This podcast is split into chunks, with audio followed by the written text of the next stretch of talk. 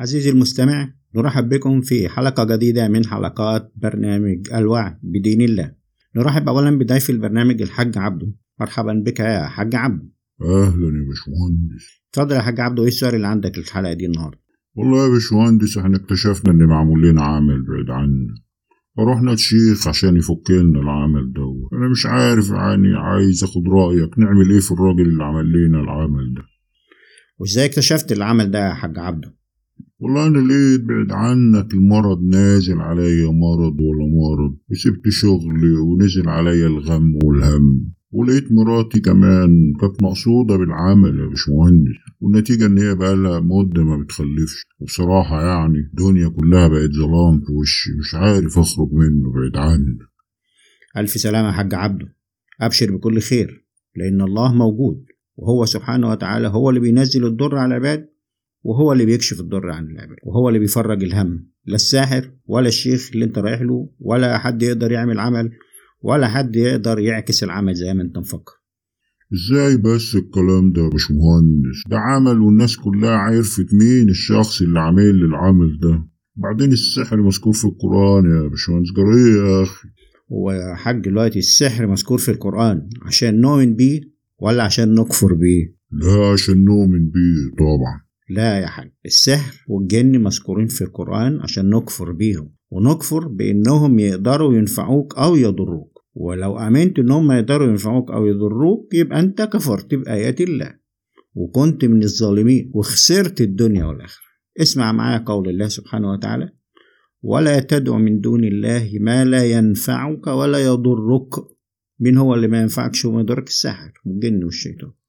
فإن فعلت فإنك إذا من الظالمين. وإن يمسسك الله بضر أعمل إيه بقى؟ تروح للشيخ؟ لا. فلا كاشف له إلا هو. وإن يردك بخير فلا راد لفضله. يصيب به من يشاء وهو الغفور الرحيم.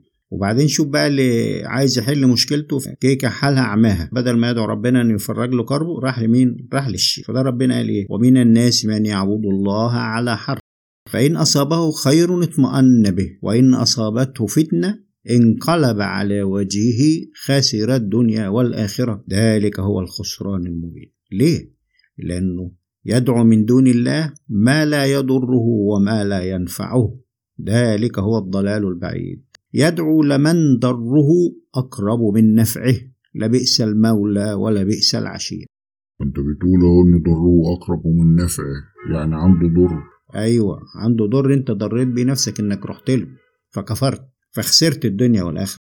وبعدين انت عارف يا حاج ان السحر ده عمل الشيطان ولا مش عارف؟ أيوه عارف. طب انت عرفت بقى ان الشيطان ده عدوك ولازم انت كمان تتخذه عدو؟ أنا عارف يعني ان الشيطان ده يعني بني آدم وحش بس أنا بصراحة ما بحبش عادي حد لا مؤاخذة يعني. لا يا حاج الشيطان ده مش بني آدم وحش. لا الشيطان ده من الجن اللي هو عدوك اللي هو كفر بربنا واللي ربنا لعنه في القرآن واللي ربنا وعده بالسعير وهو عايزك ياخدك معاه للسعير. عشان كده لازم تعاديه في كل لحظة وفي كل فكرة وفي كل تصرف من تصرفات حياتك. الله الله الله. ما تكبرش الموضوع بقى يا باشمهندس. طيب اسمع يا حاج واحفظ الآية اللي هقول لك عليها دي. إن الشيطان لكم عدو فاتخذوه عدوا. إنما يدعو حزبه ليكونوا من أصحاب السعير. ربنا هو اللي بيأمر إنك تتخذه عدو. ليه؟ لأنه هو نزل من الجنة هو وأبونا آدم الأرض وهم أعداء. وهو بيدعوك عشان إيه؟ إنما يدعو حزبه ليكونوا من أصحاب السعير. ثم ربنا قال في القرآن على السحرة وما هم بضارين من أحد إلا بإذن الله. يعني ممكن يعملوا السحر ويستأذنوا ربنا وربنا يذلهم يعني ممكن. لا يا حاج انت فاهم غلط. انت فاهم إذن ربنا ده غلط. لأن إذن الله يسبق أي فعل يحدث ومنشئ لهذا الفعل وليس تابعا له. يعني لا مؤاخذة مش فاهم كلامك. يعني لو ربنا سبحانه وتعالى قضى إنه ينزل عليك ضر أو ابتلاء يبقى هذا القضاء هينزل عليك سواء على يد سواق أتوبيس ماشي في الشارع يطلع لك فوق الرصيف أو هيجي لك على يد ساحل لا يملك لنفسه هو ضر ولا نفع. هيجي لك هيجي لك.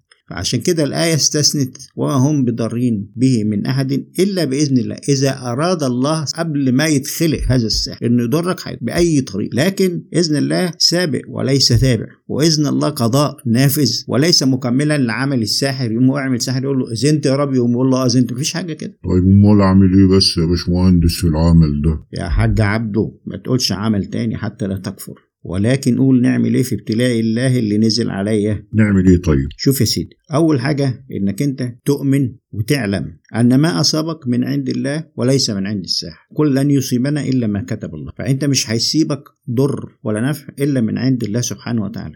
وما تظنش ولا تؤمن لحظة واحدة إنه من الساحر أما الساحر لازم تؤمن كمان إنه لا يملك لنفسه نفعا ولا ضرا.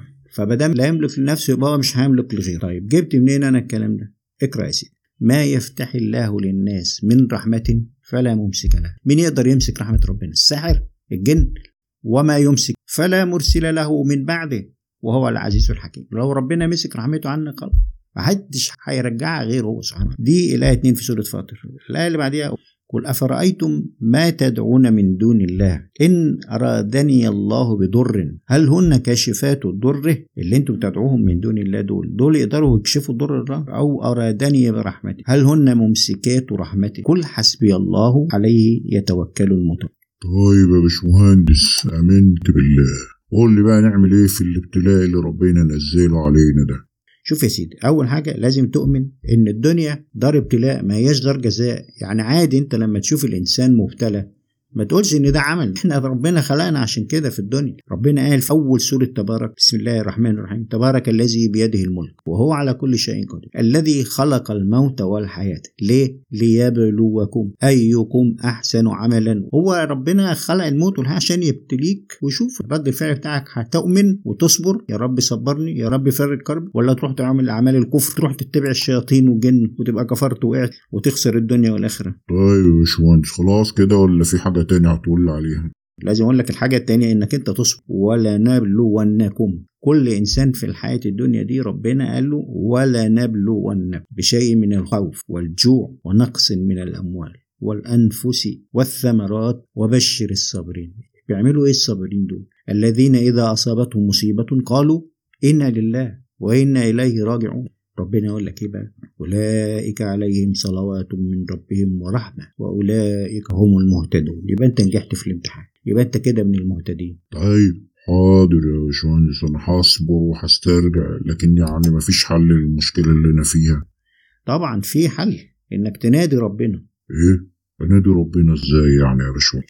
اسمع الآيات دي وأنت هتعرف إزاي تنادي ربنا. وأيوب إذ نادى ربه أني مسني الضر وأنت أرحم الراحمين. فاستجبنا له.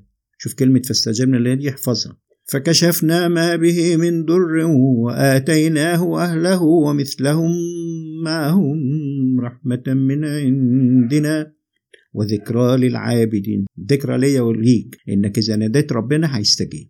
طب في حد تاني نادى ربنا أيوه وذنون إذ ذهب مغاضبا فظن أن لن نقدر عليه فنادى فنادى في الظلمات أن لا إله إلا أنت سبحانك إني كنت من الظالمين. فاستجبنا له. شوف هو نادى في الظلمات. فاستجبنا له ونجيناه من الغم. وكذلك ننجي المؤمنين. وكذلك ننجي المؤمنين. الكلام ده موجه ليا وليك. فأنت تنادي ربنا هيستجيب لك. حد تاني نادى ربنا؟ أيوه. وزكريا إذ نادى ربه رب لا تذرني فردا وأنت خير الوارثين. فاستجبنا له ووهبنا له يحيى وأصلحنا له زوجه. إنهم كانوا يسارعون في الخيرات. ويدعوننا رغبا ورهبا وكانوا لنا خاشعين. سيدنا زكريا ما كانش بيخلف وكان كبر وعجز لكن نادى فربنا استجاب. طب ومراته ما بتولدش؟ قال لك وأصلحنا له زوجة. ليه طيب كل ده؟ إنهم كانوا يسارعون في الخيرات. ويدعوننا رغبا ورهبا وكانوا لنا خاشعين.